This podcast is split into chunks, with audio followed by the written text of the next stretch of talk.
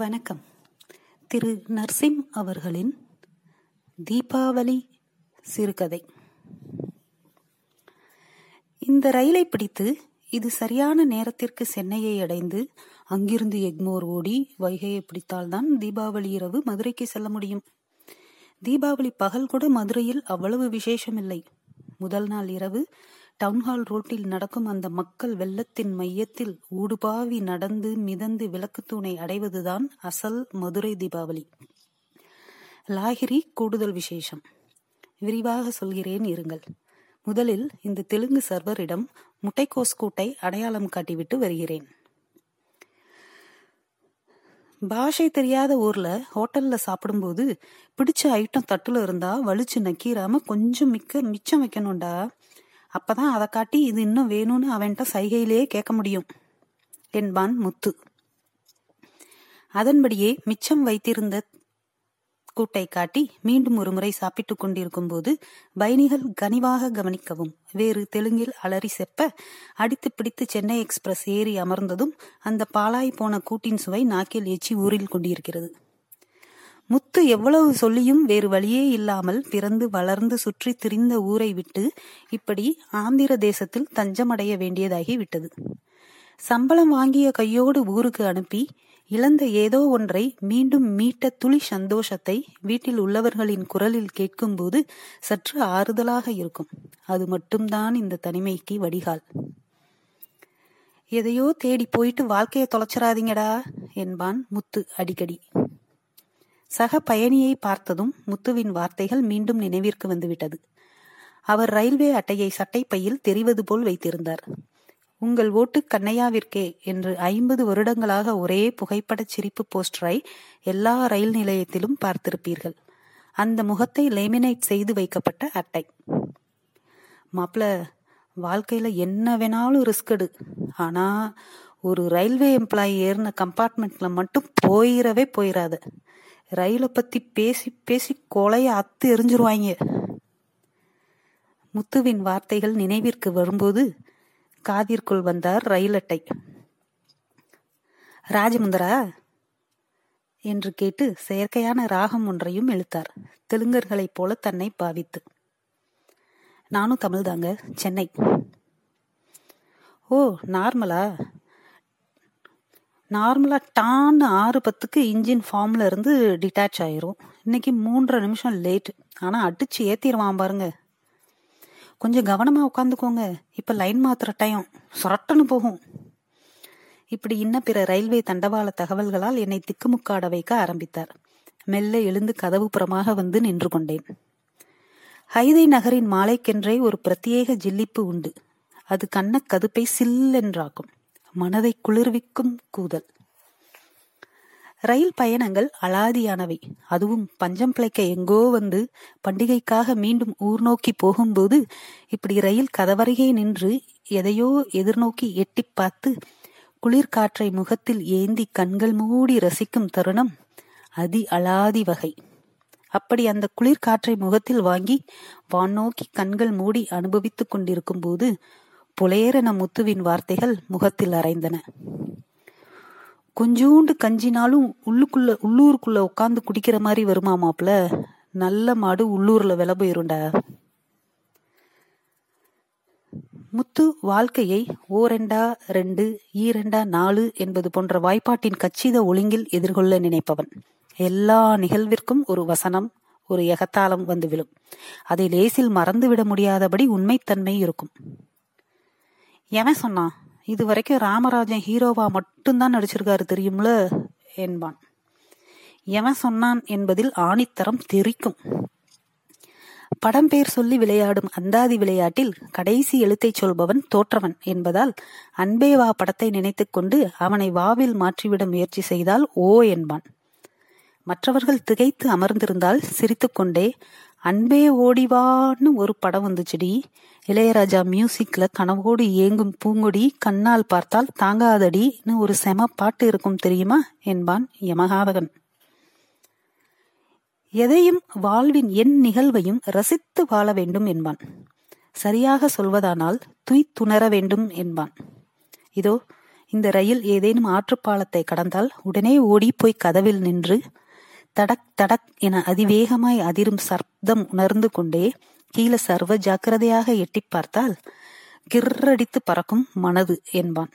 பார்த்து கொண்டிருக்கிறேன். கிர் அடிக்கிறது மனது.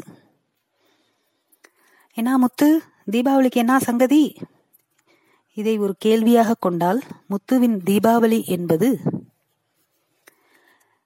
தீபாவளிக்கு நான்கு நாட்களுக்கு முன்னர் சிவகாசிக்கு வண்டியை விடுவான்.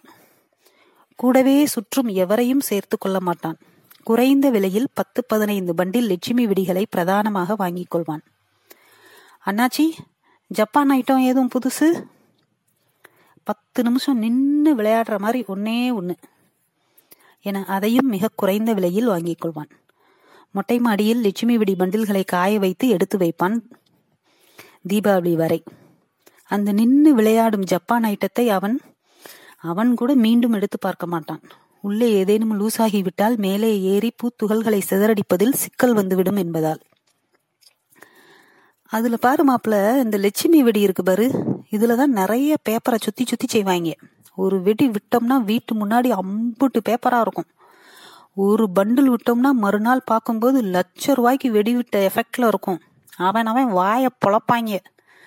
என கண்ணடிப்பான். போலவே தீபாவளிக்கு முதல் நாள் தங்கள் தங்கரிகள் தேட்டர் வாசலில் சுட சுட கிடைக்கும் அல்வாவை வாங்கி அந்த இலையின் சுவையோடு சரையலன உள்ளிழுத்து தூக்கி போட்டுவிட்டு போமா என நடக்க ஆரம்பித்தான் என்றால் தீபாவளி ஆரம்பித்து விட்டது என்று அர்த்தம். மதுரையை சுற்றி இருக்கும் அத்தனை கிராமங்களுக்கும் அன்றுதான் தீபாவளி பர்ச்சேஸ் எப்பாடுபட்டாவது நாலு ரூபாய் அதிகம் கொண்டு வந்து தம் குழந்தைகளுக்கு துணிமணிகள் வாங்கிவிட வேண்டும் அவர்களுக்கு. டவுன்ஹால் ரோடு என்ற இடம். தீபாவளிக்கு முந்தின இரவில் வெறும் டவுன்ஹால் தான். ரோடு தட்டுப்படாது. ஜனத்திரள். விதவிதமான ஜனத்திரள். இருள் கவிய துவங்கியதும் முது முதுவென எங்கிருந்துதான் அம்முவார்களோ அப்படி ஒரு கூட்டம் கூடும். ரோட்டின் ரெண்டு பக்கமும் சகலமும் போட்டு கூவி கூவி விற்று கொண்டிருப்பார்கள். நீங்கள் அசந்து ஒரு நொடி பார்த்தால் கூட கையில் பொருளை திணித்து காசு பிடுங்கி அனுப்பிவிடுவார்கள். பேர பேச தெரிந்தவன் ஓசியாக கூட வாங்கி கொண்டு சென்று விட முடியும் அந்த நாளில். அந்த நஷ்டத்தை பின்னால் வரும் இளிச்சவாயன் தலையில் கட்டுவான் வியாபாரி. முத்துவின் தலைமையில் நடை துவங்கும்.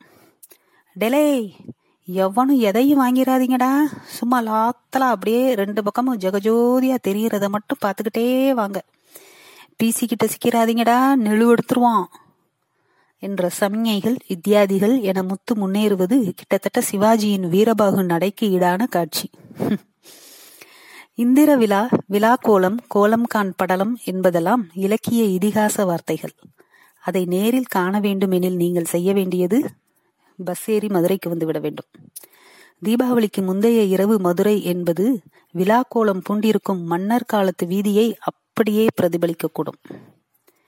நவராகரிக பேரிளம் பெண்கள் அவர்களுடன் விழி சுளிக்கும் மடந்தைகள் உடன் வரும் மதுரை வீர பாடிகாட் முனீஸ்வர மீசைகள் என மக்கள் ஒரு பக்கம் எனில் ஜட்டி முதல் ஜமுக்காலம் வரை அத்தர் முதல் ஆளுயர் அண்டா வரை அனைத்தும் எதெடுத்தாலும் பத்தோ நூறோ கூவி கூறு போட்டு ஜமாய்க்கும் விற்பனை.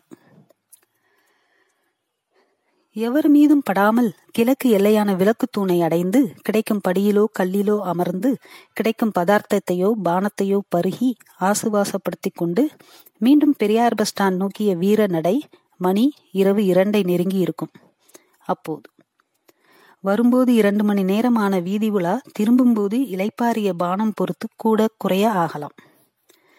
திரும்பும் வழியில் செல்லும்போது பார்த்த பெண் தட்டுப்பட்டால் மிக இயல்பாக சாதுரியமாக ஒரு கடையில் நின்று மீண்டும் கிழக்கு நோக்கி அவள் பின்னாலேயே போகும் வைபவங்களும் தீபாவளிதான்.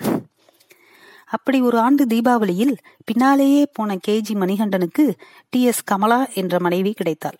ஆம் அவர்கள் பேசுவதை வைத்து அவளும் சௌராஷ்டிரா என கண்டுகொண்டு எங்களை கலட்டிவிட்டு மணிகண்டனும் அவர்களோடு ஐக்கியமாகி சலசலவென சௌராஷ்டிரம் பேசி ஜோதியில் கலந்து விட்டான். இதுபோல பல காதல்களை முகிழ்வித்து நெகிழ்விக்க வல்லது தீபாவளி மதுரை இரவு. ஆய்ந்து ஓய்ந்து கால்கள் வலிக்க நான்கு வாசல்களையும் மாசி வீதிகளையும் சுற்றி முடிக்கும்போது காலை நான்கு மணி ஆகியிருக்கும். கூட்டம் விலகத் துவங்கும். டேய் டக்குன்னு டீப் தீப்பெட்டி எடுத்து ரெடியா வைங்கடா என்பான் முத்து. அப்படி கத்துகிறான் எனில் எவனோ ஒரு மார்வாடி சேட்டு பையன் தௌசண்ட் வாலாவை ரோட்டில் உருட்டி கொண்டிருக்கிறான் என்று அர்த்தம். அந்த சேட்டு ஒரு பக்கம் உருட்ட உருட்ட இவன் இந்த பக்கமாக இந்தா வாங்கிக்க தீபாவளிய என திரியை பீக்காமல் வைத்துவிட்டு ஓடுவான். பாவண்டா சேட்டு என்றால் நம்ம பயலுக வட்டி காசை தாண்டா அவன் ரோட்ல உருட்டுறான் அவன். எனும் அவனுக்கான நியாயத்தோடு பொலபொலவென விடியும். ஊரே தீபாவளி கொண்டாடும் பொழுது முத்து தூங்க போய் விடுவான். தீபாவளி அன்னைக்கு லேட்டா எந்திக்கிறவன் தான் மாப்பிள ஹீரோ. அதிகாலை எழுந்து எண்ணெய் தேய்த்து குளித்து வெடிவிட்டு விடியும் முன்னர் சோர்ந்து போனவர்களை பார்த்து ஃப்ரெஷ்ஷாக லட்சுமி வெடிகளை கையில் பிடித்து தூக்கி எரிந்து கொண்டே அவன் சொல்ல சொல்ல அவர்களுக்கு கடுப்பாக இருக்கும். அப்படி ஒருமுறை முத்து எரிந்த லட்சுமி வெடி பாகியலட்சுமியின் காலடியில் விழ அவன் ஓடிப்போய் திரியை மிதித்து காதை பொத்தி திரியை மிதித்து காதை பொத்தி கண்களை இறுக மூடி பயந்து நின்று கொண்டிருந்தவன் முன் நின்றான். அவள் கண்களை திறக்கும் வரை அவள் திறக்கும்போது காதலும் தன் கண்களை திறந்திருந்தது. இந்த ஊரை விட்டு என்னோட பாக்கியலட்சுமியை விட்டுட்டு தீபாவளி ராத்திரி மதுரையை விட்டு எந்த லூசு பயலாச்சும் வெளியூர் போவானா மாப்ள சொல்லு. மதுரையை சுத்தின கழுத கூட வெளியூர் போகாதரா? என்ன கஷ்டம் வந்தாலும் இந்த ஊரை விட்டு விட்டு போயிடக்கூடாதுரா மாப்பிள? இந்த இன்பத்தை இப்பிறவியின் உயிர் இருக்கும் வரை அனுபவிக்க வேண்டும் என்பான் முத்து. உலகின் எந்த மூளைக்கு போய் எவ்வளவு சம்பாதித்தாலும் இந்த தீபாவளி இரவில் மதுரையில் இல்லாமல் போகும் வாழ்க்கை இல்லாமல் போகட்டும் என்பான் அடிக்கடி. ஒரு வழியாக வண்டி சென்னை சென்ட்ரலை அடைந்திருந்தது. சக ரயில்வே ரிட்டையர்டு பயணி முகத்தில் பவுடர் அப்பி கதவு பக்கம் நின்று காடை பார்த்து புன்னகை செய்ய ஆயத்தமாக நின்றிருந்தார். சென்னையின் ஒட்டுமொத்த பிரம்மாண்டமும் அந்த சென்ட்ரல் ஸ்டேஷன் தானோ? ராட்சத இரும்பு தூண்கள் அச்சுறுத்துவது என்னை மட்டும்தானா?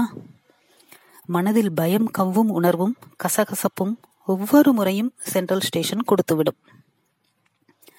அடித்து பிடித்து எக்மோரை அடிந்தாலும் தாமதம். வைகை மெல்ல மெல்ல நகர்ந்து தடதடக்க துவங்கி இருந்தது தலையில் கை வைத்து கூட்டம் பிதுங்கி வழியும் ரயிலை பார்த்து கொண்டே இருந்துவிட்டு பரபரவென பறந்து கோயம்பேட்டை அடைந்தால் அம்மாடியோ!